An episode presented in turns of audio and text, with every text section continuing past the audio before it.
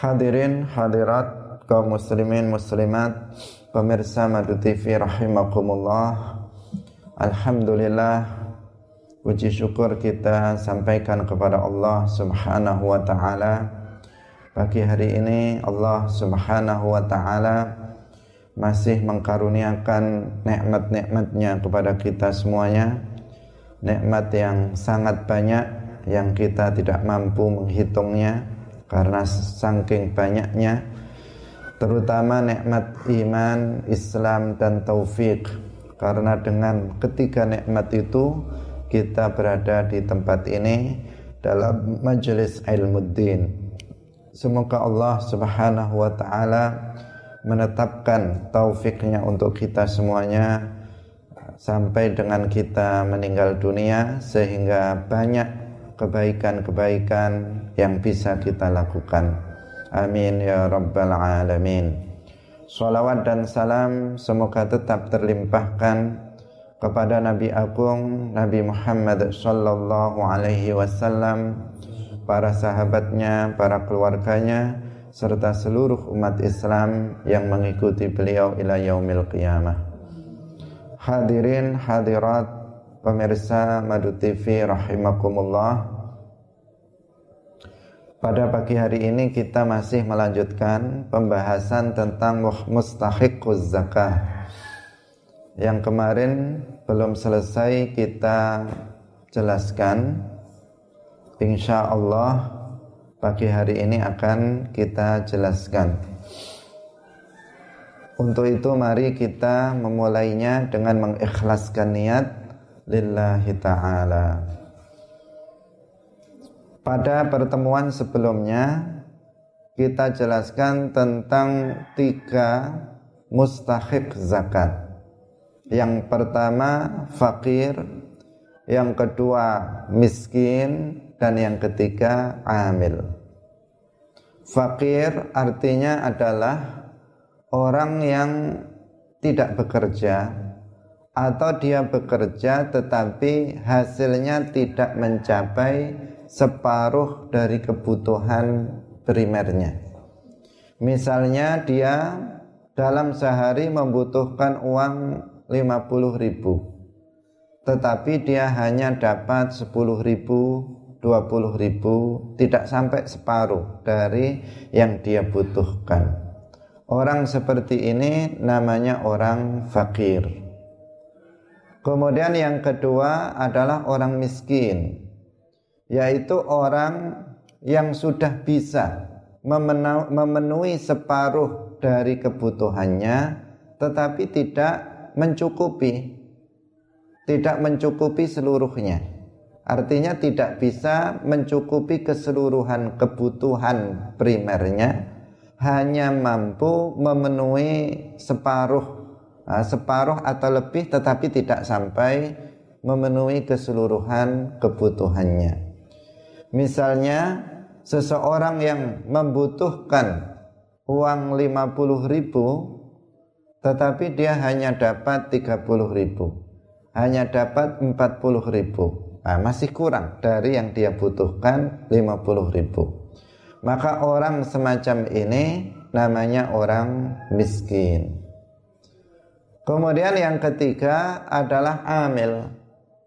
Amil adalah orang yang ditunjuk oleh imam, yang ditunjuk oleh khalifah, yang ditunjuk oleh pemerintah, dengan tanpa diberi gaji dari Baitul Mal, tidak diberi gaji dari kas negara. Dia ditugaskan, ditunjuk untuk mengambil atau menerima zakat dan mentasarufkannya kepada mustahiqnya. Jadi poinnya di sini apa? Dia ditunjuk oleh imam atau khalifah atau pemerintah. Jadi ditunjuk oleh pemerintah untuk apa? Untuk mengambil zakat atau menerima zakat, kemudian membagikannya, mentasarufkannya kepada orang-orang yang berhak. Itu tugas dia. Dan dia tidak diberi gaji dari pekerjaannya itu, dari Baitul Mal. Berarti jika seseorang itu dia mengambil, menerima dan mentasarufkan zakat. Namun dia tidak ditunjuk oleh pemerintah, maka dia bukan amil syar'i yang berhak menerima zakat. Misalnya di masjid atau di musola dibentuk kepanitiaan zakat yang ditunjuk oleh takmir atau pemilihan secara langsung, maka itu bukan amil syar'i yang berhak mengambil zakat. Tidak berhak mereka mengambil zakat. Atau misalnya ditunjuk di tingkat R T atau di tingkat desa, maka ini panitia zakat, bukan amil syar'i yang berhak untuk mendapatkan zakat. Hadirin hadirat rahimakumullah, karena amil itu ditunjuk oleh imam, ditunjuk oleh kepala negara, ditunjuk oleh apa namanya pemerintah. Nah, pemerintah yang di sini yang dimaksud bukan pemerintah desa, bukan, nah, tetapi pemerintah di tingkat pusat. Hadirin hadirat rahimakumullah. Kemudian jika kemudian orang ini misalnya ditunjuk oleh imam, tetapi dia digaji dari Baitul Mal, dari kas negara dia digaji, maka ini juga bukan amil syar'i yang berhak menerima zakat. Jadi kalau tidak ditunjuk oleh imam bukan amil syar'i, atau ditunjuk oleh imam tetapi digaji dari Baitul Mal juga bukan amil syar'i.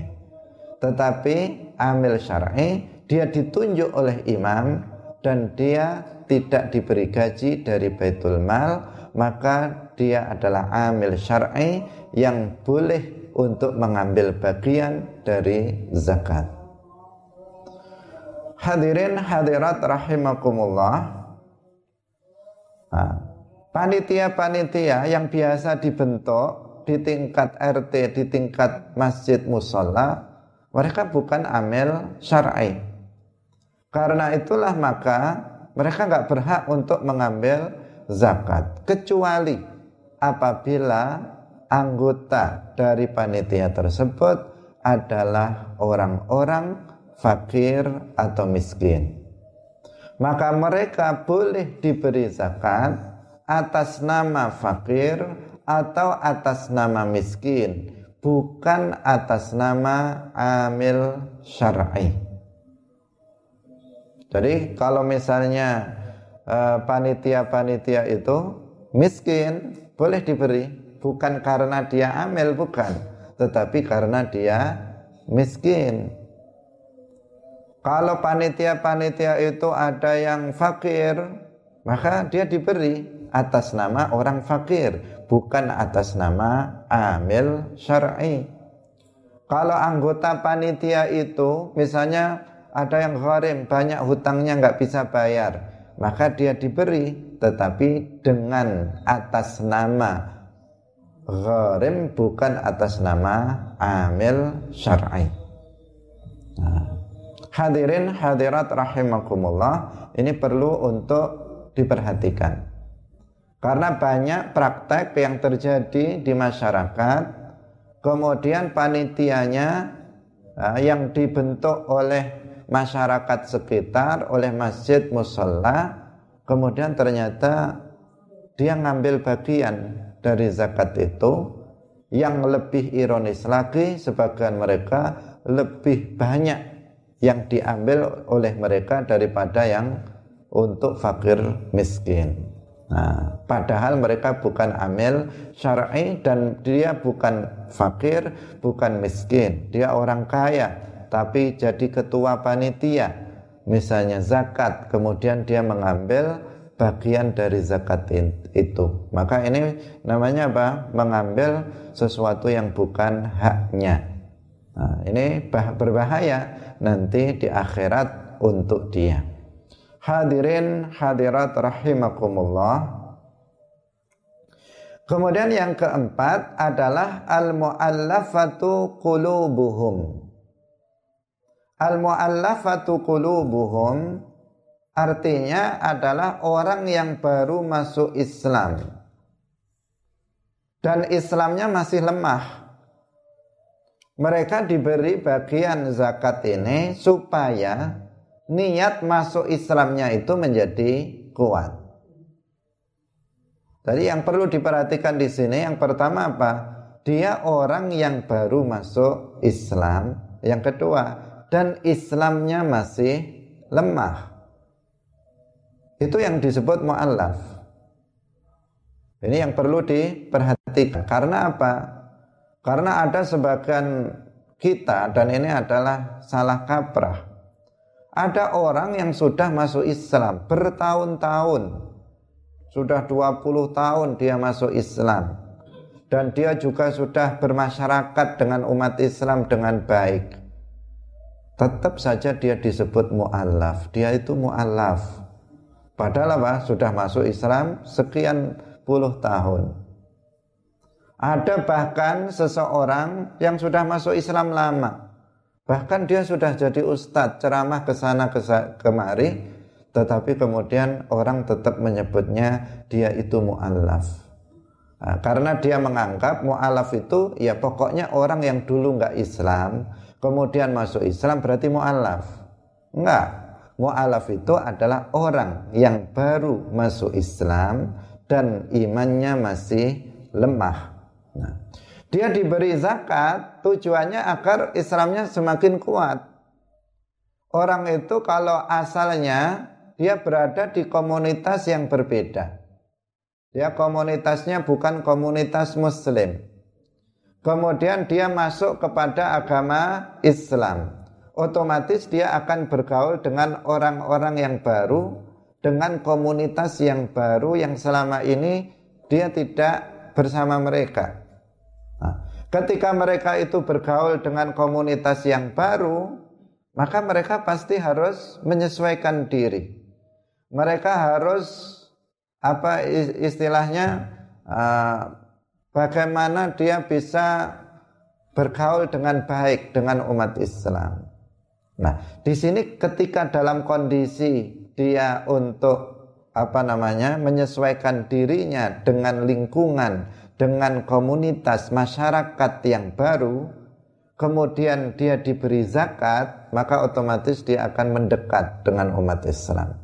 Dia akan semakin terbiasa dalam pergaulannya dengan sesama Muslim, yang itu akan mendekatkan dia atau akan menguatkan dia dalam keislamannya.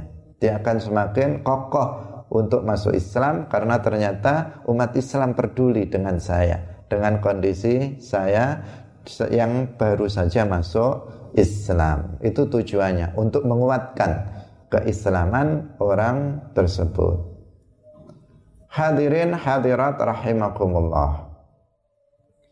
Mu'allaf juga memiliki makna yang lain. Ini makna yang pertama, ini makna yang kedua adalah orang-orang yang baru masuk Islam dan Islamnya kuat, tetapi dia adalah orang yang terpandang di dalam kaumnya. Nah, dengan dia diberi zakat, maka mereka diharapkan, maka orang-orang semacam dia diharapkan nanti akan juga masuk Islam. Jadi misalnya ada seseorang masuk Islam. Orang ini orang berpengaruh. Yang apabila dia masuk Islam, orang lain juga ikut masuk Islam. Nah, orang ini berpengaruh masuk Islam. Begitu dia masuk Islam, Islamnya sudah kuat. Islamnya sudah kuat. Artinya kalau men- mengikuti kriteria yang pertama, karena Islamnya sudah kuat, kan tidak diberi. Tetapi orang ini adalah orang yang punya pengaruh di masyarakat. Punya pengaruh di masyarakat. Jika dia diberi, maka orang semacam dia yang masih kafir itu akan tertarik masuk Islam. Orang lain yang masih kafir, yang semacam dia, yang juga memiliki pengaruh sama dia, maka dia akan apa tertarik untuk masuk Islam. Dia akan mengatakan, enak ya dalam Islam, orang itu masuk Islam, dia diberi zakat. Nah, akhirnya dia apa? Tertarik untuk masuk Islam. Padahal jika orang ini masuk Islam, maka diharapkan banyak sekali orang yang akan mengikuti jejak dia masuk ke dalam agama Islam. Nah, orang seperti ini juga mu'allaf yang berhak untuk mendapatkan zakat. Jadi orang yang baru masuk Islam dan Islamnya masih lemah, yang pertama.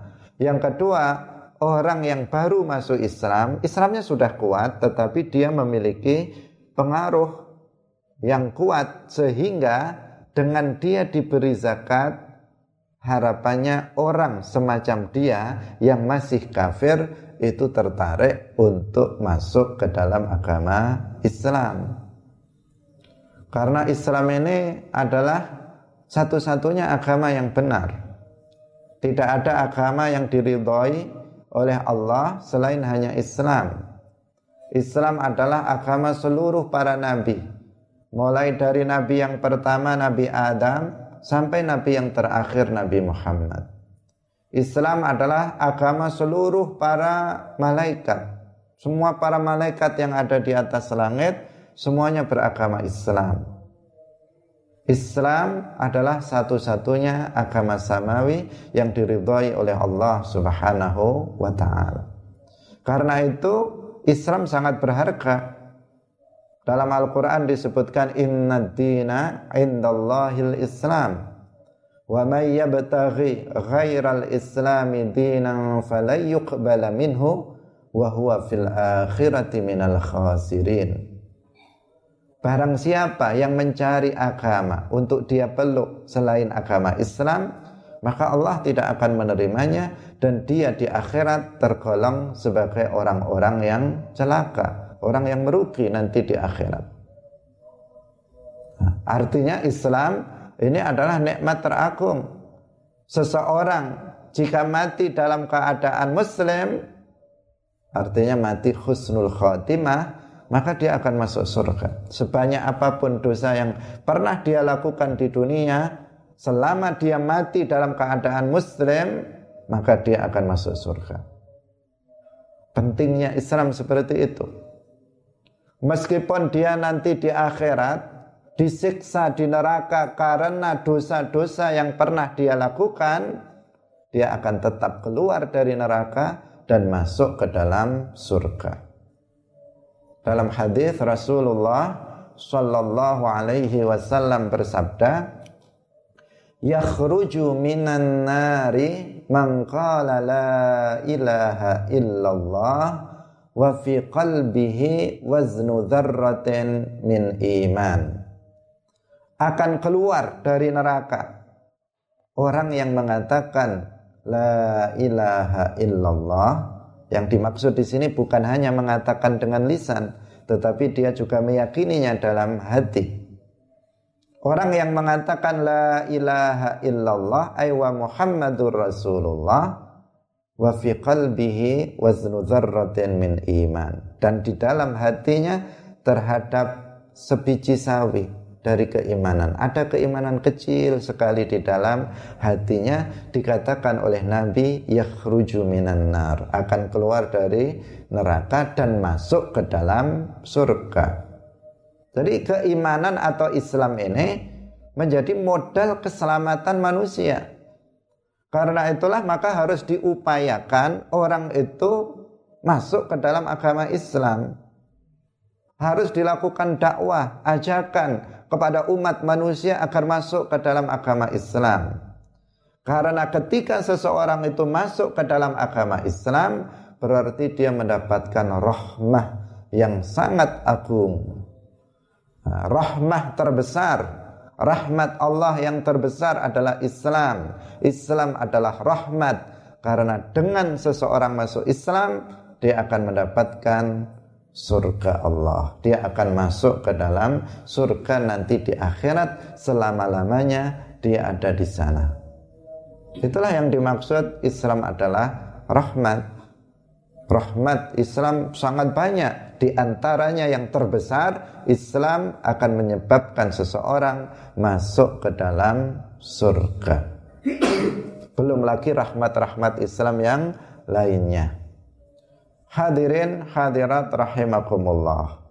Nah, maka salah satu dalam uh, di sini dalam Mustahiq Zakat ada mu'allaf. Ini juga dalam rangka apa? Memperkuat Islamnya. Dia baru masuk Islam, agar kuat Islamnya dikasih zakat. Akhirnya dia semangat dalam Islam. Karena dia tahu Islam ternyata agama yang baik. Islam yang mengajarkan kebaikan. Islam ternyata umat Islam itu baik-baik kepada dirinya. Semakin kokoh keislamannya, diharapkan dia akan mati dalam keadaan muslim. Atau yang satunya lagi tadi, dia baru masuk Islam, Islamnya kuat, tetapi jika dia diberi zakat, orang lain akan tertarik masuk ke dalam agama Islam. Nah, inilah menunjukkan betapa pentingnya Islam itu bagi seorang manusia. Betapa pentingnya seseorang itu mati dalam keadaan sebagai seorang muslim, mukmin. Mukmin itu muslim, muslim itu mukmin. Nah, hadirin hadirat kaum muslimin muslimat pemirsa rahimakumullah. Kemudian yang kelima adalah riqab. Nah, riqab. Riqab ini yang dimaksud adalah budak mukatab. Budak itu bermacam-macam. Jenisnya budak hamba sahaya itu bermacam-macam. Yang dimaksud dengan riqab adalah budak mukatab. Apa itu budak mukatab? Budak mukatab adalah hamba sahaya. Jadi budak di sini maksudnya hamba sahaya, bukan budak bahasa Melayu, artinya anak kecil atau apa, budak-budak ini bukan itu. Hah? Tetapi budak itu adalah apa? Hamba sahaya, orang yang nggak merdeka, orang yang dimiliki oleh orang lain. Itu namanya hamba sahaya. Hah? Hamba sahaya yang memiliki perjanjian dengan tuannya, dengan pemiliknya. Jika dia bisa membayar uang dengan jumlah tertentu, maka dia akan dimerdekakan. Tuannya mengatakan kepada dia, pemilik budak ini mengatakan kepadanya, jika kamu bisa membayar uang kepadaku seratus juta misalnya, atau kebanyakan misalnya sepuluh juta kamu bisa bayar ke saya, maka kamu saya merdekakan. Budak semacam ini namanya apa? Budak mukatab. Nah, maka budak ini kemudian diberi zakat agar dia bisa membayar yang diperlukan untuk membebaskan dirinya. Jadi dia perlu uang berapa tadi? sepuluh juta. Dia diberi dari zakat sepuluh juta agar dia bisa membayar kepada tuannya dan dia menjadi orang yang bebas, orang yang merdeka, bukan menjadi seorang budak. Karena ada di dalam Islam itu eh, praktek perbudakan ini. Nah, tetapi sekarang sudah tidak ada lagi. Islam menganjurkan kepada umat Islam untuk memerdekakan budak. Bahkan sebagian hukuman itu adalah memerdekakan budak. Artinya Islam mendorong agar umat Islam memerdekakan budak. Tetapi bukan artinya perbudakan itu dilarang, tidak.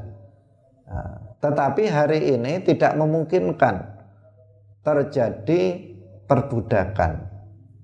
Kalau mengikuti ketentuan syariat Islam, maka tidak dimungkinkan. Karena perbudakan itu dimungkinkan terjadi manakala terjadi peperangan antara umat Islam dan orang kafir. Maka mereka yang ditawan kemudian dibagi-bagi di antara umat Islam sebagai budak. Ini pada masa lalu. Sekarang nggak ada perang. Nah, sehingga tidak dimungkinkan adanya perbudakan pada masa sekarang. Karena itu secara otomatis bagian dari riqab itu sudah nggak ada lagi sekarang. Hah? Untuk riqab ini nggak ada lagi, bagian untuk riqab nggak ada lagi. Maka jangan dipaksakan. Mu'alif kemarin sudah mengatakan ini wajib ditasarufkan ila man wujida. Nah, jadi diberikan kepada orang yang ada dari delapan asnaf ini. Yang nggak ada bagaimana? Ya jangan diada-adakan. Yang nggak ada ya sudah nggak ada. Jangan diada-adakan. Kenapa kita tegaskan seperti ini? Karena ada sebagian orang yang yang berpendapat delapan ini harus ada semua. Kalau nggak ada bagaimana? Ya diada-adakan. Ada yang seperti itu. Sehingga ada yang sangat fatal. Sebagian mengatakan bahwa budak pada zaman sekarang ini ya T K W T K W itu, T K I T K W di luar negeri itu budak. Nah, kemudian apa? Kemudian mereka bisa diberi zakat. Nah, ini apa? Ini keliru. Mengatakan pembantu-pembantu rumah tangga itu budak itu. Itu bisa diberi zakat. Ini juga kekeliruan. Bagaimana bisa dimaknai seperti itu? Ini akan sangat berbahaya. Kalau T K W itu dianggap sebagai budak, konsekuensinya bukan masalah zakat saja, tetapi permasalahan yang lain. Karena dalam masalah yang lain, dalam hukum Islam yang lain, seorang amah budak perempuan itu halal untuk digauli oleh tuannya, pemiliknya. Lah kalau ini di pembantu itu disamakan dengan budak, maka ini akan membahayakan, akan membahayakan. Nanti pembantu-pembantu nanti bisa digauli oleh uh, majikannya dan seterusnya. Ini adalah tidak benar sama sekali, sangat berbahaya, ajaran yang sangat berbahaya. Jadi hamba saya hari ini sudah tidak ada. Dikatakan ada hanya sedikit sekali di daerah Afrika, di Mauritania, tetapi itu pun sudah tidak diperjualbelikan. Katanya masih ada, tetapi sangat kecil dan sudah tidak diperjualbelikan lagi. Tetapi secara umum apa? Enggak ada lagi. Maka otomatis bagian zakat untuk riqab itu adalah gugur. Jangan dipaksakan ada, kemudian disama-samakan dengan ini dan itu. Tidak, tidak perlu seperti itu dan tidak boleh. Hadirin hadirat rahimakumullah. Yang berikutnya, yang keenam adalah gharim. Gharim adalah orang yang berhutang, bukan untuk digunakan dalam kemaksiatan. Misalnya, dia hutang untuk ya menghidupi anak-anaknya. Dia berhutang untuk makan sehari-hari. Dia berhutang untuk beli pakaian anaknya. Untuk pakaian dia, untuk anaknya. Dia berhutang tujuannya ya untuk bayar sekolah anaknya. Misalnya, dia berhutang untuk keperluan yang halal, bukan untuk maksiat. Dia bukan berhutang misalnya untuk berjudi, bukan hutang untuk minum-minuman keras, tidak. Tetapi dia berhutang untuk sesuatu yang halal, untuk keperluan sehari-hari yang halal. Kemudian dia tidak mampu untuk melunasi pada waktunya, sudah jatuh tempo, dia nggak bisa bayar hutang. Dia hutang kepada seseorang untuk keperluan sehari-hari, untuk bayar sekolah anaknya. Dia berjanji untuk membayarnya selama enam bulan. Setelah jatuh tempo enam bulan, dia nggak bisa bayar. Padahal sudah jatuh tempo, dia nggak bisa bayar. Maka orang semacam ini boleh menerima zakat. Dia diberi zakat untuk bisa membayar hutangnya. Berapa hutangnya? satu juta. Dikasih satu juta untuk bisa membayar hutang dia. Nah, itu Islam mengajarkan seperti itu, kebaikan untuk sesama, bahkan orang ini berhak untuk mendapatkan zakat. Tetapi kalau hutangnya itu hutang untuk maksiat, meskipun dia tidak bisa membayar atau tidak bisa untuk melunasi hutang-hutangnya, dia tidak berhak untuk mendapatkan zakat.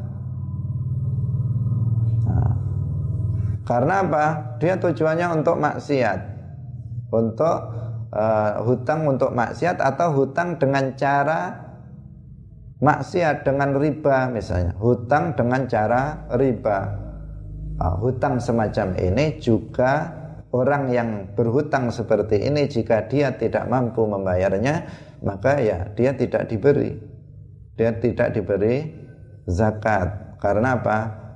Utangnya adalah utang yang haram, bukan utang yang halal. Tetapi jika seseorang hutang murni halal, maka dia apa namanya diberi zakat. Gitu. Maka seharusnya panitia ya juga mencari siapa nih gharim-gharim ini, karena banyak juga orang yang punya hutang, nah, yang nggak bisa bayar, yang perlu dibantu untuk membayar hutangnya. Tidak fokus kepada hanya fakir miskin saja, tetapi juga gharim. Ini perlu untuk diberi zakat. Bukan hanya perlu, karena memang mereka adalah orang yang berhak untuk menerima zakat. Meskipun hari ini sedikit sekali orang yang berhutang dengan hutang yang halal. Banyak orang yang berhutang untuk keperluan yang haram. Yang lebih banyak lagi orang berhutang dengan cara yang haram, yaitu dengan cara riba. Dia hutang di apa namanya di bank yang ada bunganya, maka berarti dia hutang dengan cara yang riba, hukumnya haram. Maka meskipun dia tertumpuk-tumpuk oleh hutang, nggak bisa bayar, dia nggak berhak untuk menerima zakat, kecuali apabila dia sudah terbukti bahwa dia telah bertaubat dari dosanya itu, dia sudah betul-betul taubat dari dosanya itu, maka dia bisa untuk diberi zakat. Hadirin hadirat rahimakumullah. Kemudian yang berikutnya adalah fisabilillah. Fisabilillah artinya orang yang berperang di medan pertempuran, melawan orang-orang kafir tanpa mendapatkan gaji sepeser pun dari penguasa. Artinya dia adalah seorang pejuang sukarela. Dia bukan tentara yang digaji. Ya, jadi fisabilillah dalam masalah zakat adalah orang yang berperang. Berperang fisik, bukan berperang pemikiran, bukan. Orang yang berperang fisik secara sukarela. Dan secara sukarela artinya dia tidak dibayar dalam perangnya tersebut melawan orang-orang kafir. Inilah yang disebut fisabilillah dalam masalah zakat. Fisabilillah dalam masalah zakat itu bukan artinya setiap orang yang melakukan kebaikan. Sabilillah itu bukan kullu amalin khairi.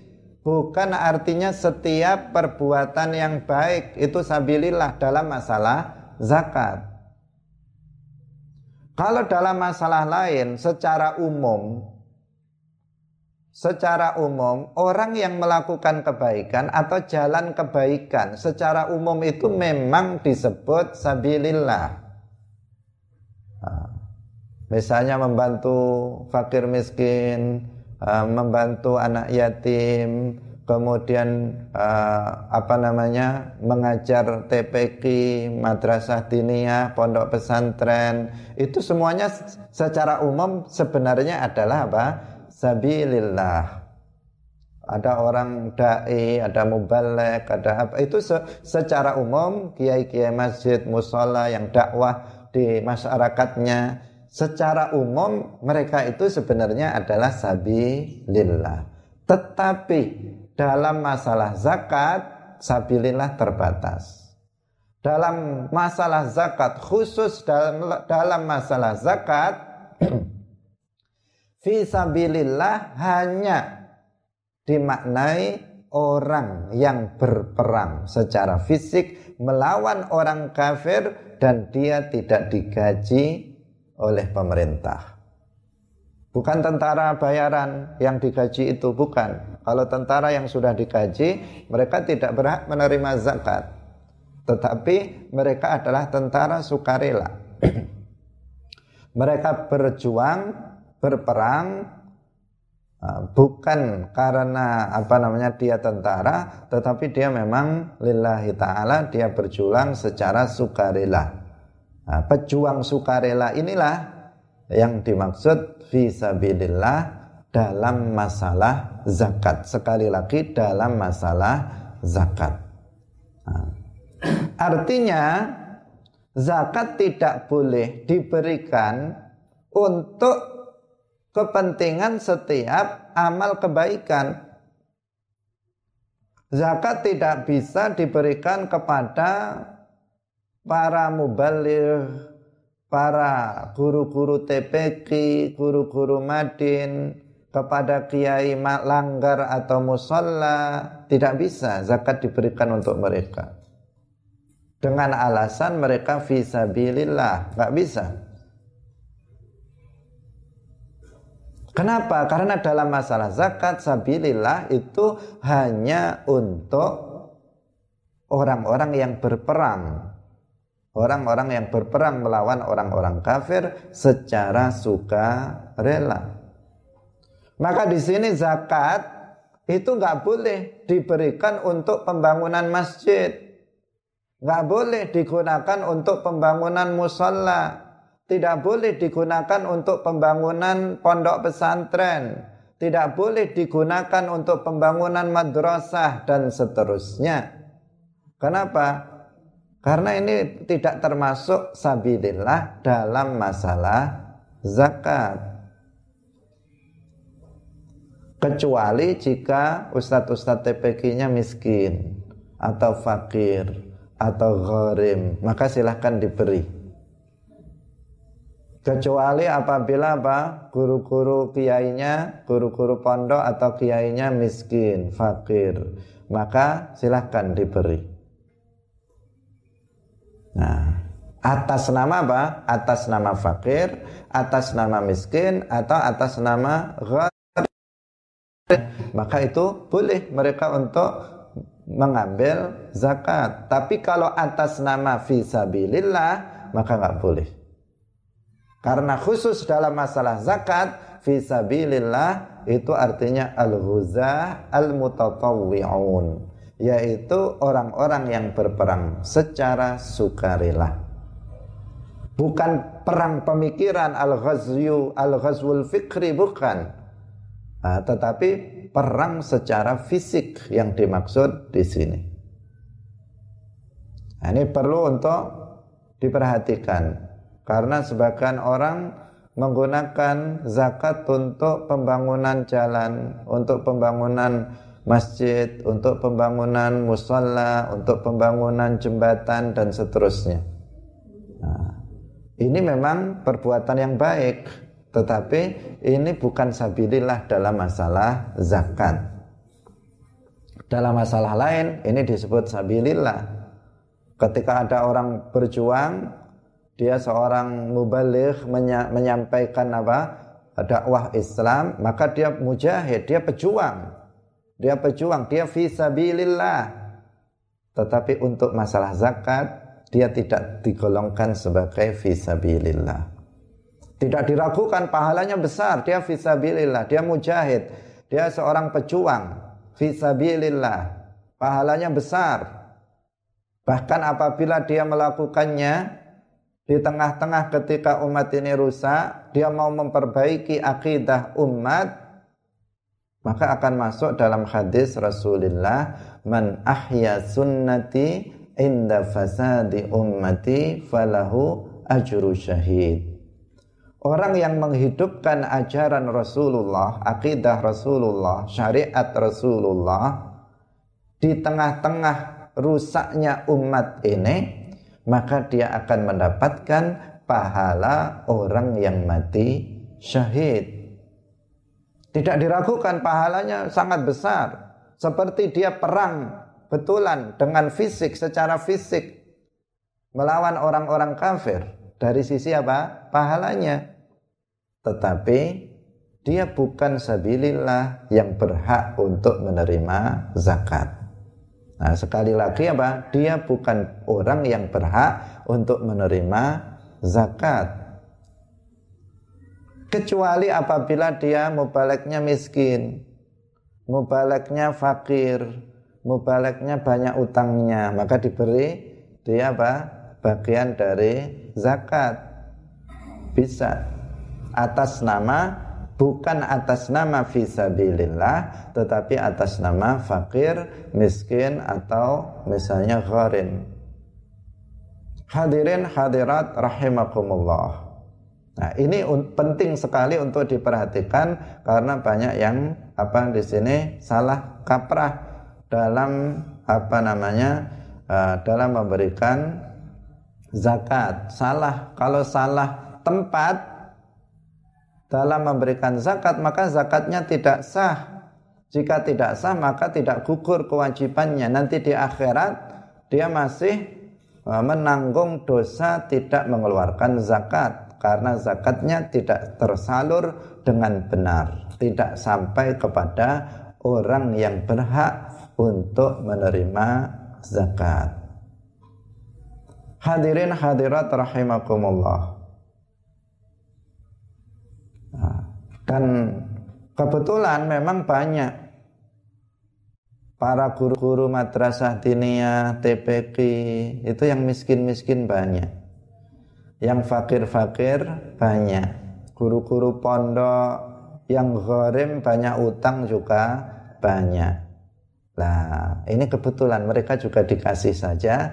Guru-guru itu diprioritaskan, guru-guru madrasah diniyah diprioritaskan. Tapi siapa? Mereka yang fakir, miskin, dan gharim. Dilihat, panitia melihat, ini guru-guru T P Q, didata dulu namanya. Kemudian ini orang biasa. Guru T P Q yang miskin yang mana? Didahulukan dari orang biasa yang miskin. Mubalek yang miskin didahulukan dari orang biasa yang miskin. Diutamakan karena mereka adalah seorang pejuang, diutamakan. Tetapi jika pejuangnya itu kaya raya, jangan diberi, karena dia bukan fisabilillah dalam masalah zakat. Dia itu diberi karena dia miskin, bukan karena dia guru. Dia itu diberi karena dia fakir, bukan karena dia guru. Dia itu diberi karena apa? Gharim, bukan karena dia guru, bukan karena dia kiai, tetapi karena dia uh, tadi fakir, miskin, atau gharim. Tapi karena dia itu pejuang, maka dia mesti diperhatikan, lebih diutamakan daripada yang lain. Karena bersedekah kepada orang yang soleh itu lebih baik dibandingkan bersedekah dengan orang biasa. Nah, kalau kita sedekah kepada orang soleh, seorang kiai yang taat dalam beragama, orang yang alim, kita bersedekah kepada mereka, itu lebih baik, pahalanya lebih besar dibandingkan kita sedekah kepada orang biasa. Meskipun itu juga diperbolehkan, nggak masalah, tetapi perbandingannya seperti itu. Wala ya'kul ta'amaka illa taqi. Artinya yang paling baik untuk memakan makanan kamu adalah orang yang bertakwa. Bukan berarti nggak boleh selain yang bertakwa kita beri sedekah, tetapi yang lebih baik kalau kita bersedekah, maka sedekah kepada orang yang bertakwa. Nah, hadirin hadirat rahimakumullah. Apalagi dia adalah misalnya guru dari anak kita. Guru dari anak kita, anak kita diajari ngaji sama dia, anak kita diajari apa namanya, membaca Al-Quran, diajari sholat, diajari wudhu, ternyata gurunya miskin. Utamakan itu daripada memberikan kepada yang lain. Ternyata gurunya tergolong fakir. Ternyata gurunya uh, badannya kurus, mikir hutang misalnya. Maka apa? Dahulukan, dahulukan dia daripada yang lain. Karena apa? Karena dia memiliki keutamaan dibandingkan yang lain, bahwa dia adalah guru dari anak kita. Tetapi apa, ingat, kita memberi bukan karena dia guru, bukan karena dia fisabilillah dalam masalah ini, tetapi karena dia miskin, karena dia fakir, atau karena dia gharim. Nah, hadirin rahimakumullah. Nah, maka nggak boleh, sekali lagi, nggak boleh uh, memberikan zakat untuk setiap amal kebaikan, tetapi khusus untuk para pejuang yang berperang melawan orang kafir secara sukarela. Karena jika sabilillah itu diartikan setiap amal kebaikan, maka itu nanti akan tidak sesuai dengan ayat Al-Quran. Dalam ayat Al-Quran yang menjelaskan tentang mustahiq zakat itu, yaitu surat At-Taubah ayat enam puluh, itu ayatnya dimulai dengan lafadz innama innama shadaqatu lil fuqara'i wal masakini wal 'amilina 'alaiha wal mu'allafati qulubuhum wa fir riqabi wal gharimina wa fi sabilillahi wa ibnis sabil. Dikatakan apa? Innama. Innama itu dalam bahasa Arab adalah yufidul hasr, uh, yaitu sebuah kata yang berfaedah untuk membatasi. Sehingga ayat ini jika diterjemahkan, maka sesungguhnya zakat itu hanya, ada lafaz ada lafaz apa? Hanya untuk delapan golongan. Hanya untuk delapan golongan. Sekarang, seandainya sabilillah itu diartikan setiap amal kebaikan, pertanyaannya berapa jumlah amal kebaikan itu? Tidak terhitung. Tidak terhitung. Kalau tidak terhitung jumlahnya, banyak orang yang bisa diberi zakat jumlahnya banyak sekali. Lalu apa fungsi kata innama dalam ayat itu? Nggak ada lagi fungsinya. Apakah Allah meletakkan kata innama dalam ayat itu sia-sia? Tentu tidak. Karena itu para ulama sudah sepakat bahwa kata fisabilillah dalam ayat itu bukan artinya setiap amal kebaikan, tetapi terkhusus untuk orang-orang yang berperang melawan orang kafir secara sukarela. Itu satu. Yang kedua, kalau fisabilillah itu diartikan setiap amal kebaikan, maka tidak diperlukan kata-kata innama shadaqatu lil fuqara'i wal masakin. Itu gak perlu lagi. Kenapa? Karena memberi orang fakir itu sabilillah, fisabilillah. Memberikan untuk orang miskin juga fisabilillah. Memberi kepada apa namanya gharim itu juga fisabilillah.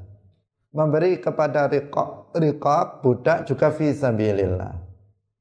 Lalu kenapa ada sabilillah lagi? Nah, kalau memang sabilillah artinya setiap amal kebaikan, cukup dikatakan innamas shadaqatu fi sabilillah. Udah cukup.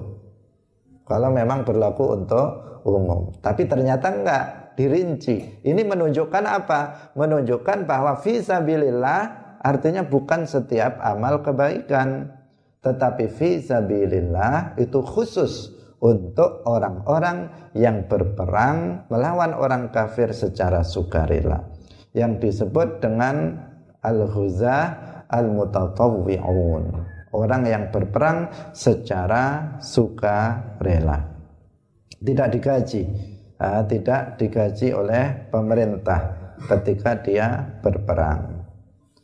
Hadirin hadirat kaum muslimin muslimat pemirsa Madu T V rahimakumullah, yang terakhir adalah Ibnu Sabil. Ibnu Sabil artinya musafir yang melakukan perjalanan yang mubah, perjalanan yang diperbolehkan, bukan perjalanan maksiat, yang kehabisan bekal untuk bisa sampai ke tujuannya. Jadi dia melakukan perjalanan jauh, di tengah jalan kehabisan bekal. Di tengah jalan dia kehabisan bekal untuk bisa sampai ke tujuannya. Misalnya dia dari Madura mau ke Jakarta, sampai di Kediri kehabisan bekal. Mau melanjutkan ke Jakarta nggak bisa lagi, bekal untuk ongkos kendaraan nggak ada, untuk makan juga nggak ada. Nah, maka dia di sini, kalau sampai di sini, kemudian di sini ada zakat, maka dia bisa diberi zakat itu untuk bisa sampai ke Jakarta dan kemudian pulang lagi ke kampungnya. Diberi dia uh, apa biaya untuk bisa melanjutkan perjalanannya ke tempat tujuan dia dan untuk kembali pulang ke rumahnya. Orang ini yang disebut Ibnu Sabil, yang disebut apa? Ibnu Sabil. Nah, Ibnu Sabil bukan santri yang di pondok-pondok itu, karena ada sebagian orang santri itu dimasukkan sebagai Ibnu Sabil. Itu tidak tepat, karena mereka bukan musafir. Mukim, santri itu mukim, bukan musafir. Kemudian Ibnu Sabil itu juga bukan anak jalanan. Diartikan Ibnu anak Sabil jalan, berarti anak jalanan. Nah, kemudian mereka uh, zakat diberikan untuk anak-anak jalanan. Nah, ini tidak betul. Ibnu Sabil tidak harus anak. Dia adalah orang yang musafir yang kehabisan bekal untuk bisa melanjutkan perjalanannya menuju tempat tujuan dia. Orang seperti ini diberi zakat untuk bisa dia melanjutkan perjalanannya ke tempat tujuannya dan untuk bisa kembali lagi ke rumahnya. Hadirin hadirat rahimakumullah. Nah, demikian semoga kita bisa memahaminya. Ini adalah masalah ibadah. Seperti yang kita tekankan di awal, ini adalah masalah ibadah. Maka jangan pakai logika di sini kemudian merubah makna dari mustahiq zakat yang telah disepakati oleh para ulama dengan cara tadi merekayasa. Riqab diartikan buruh, misalnya sabilillah diartikan diartikan pejuang secara umum, Ibnu Sabil diartikan anak jalanan dan sebagainya. Nah, ini artinya apa? Ini pakai logika-logika yang kemudian menghasilkan pemahaman yang bertentangan dengan apa yang telah disepakati oleh para ulama mujtahidun.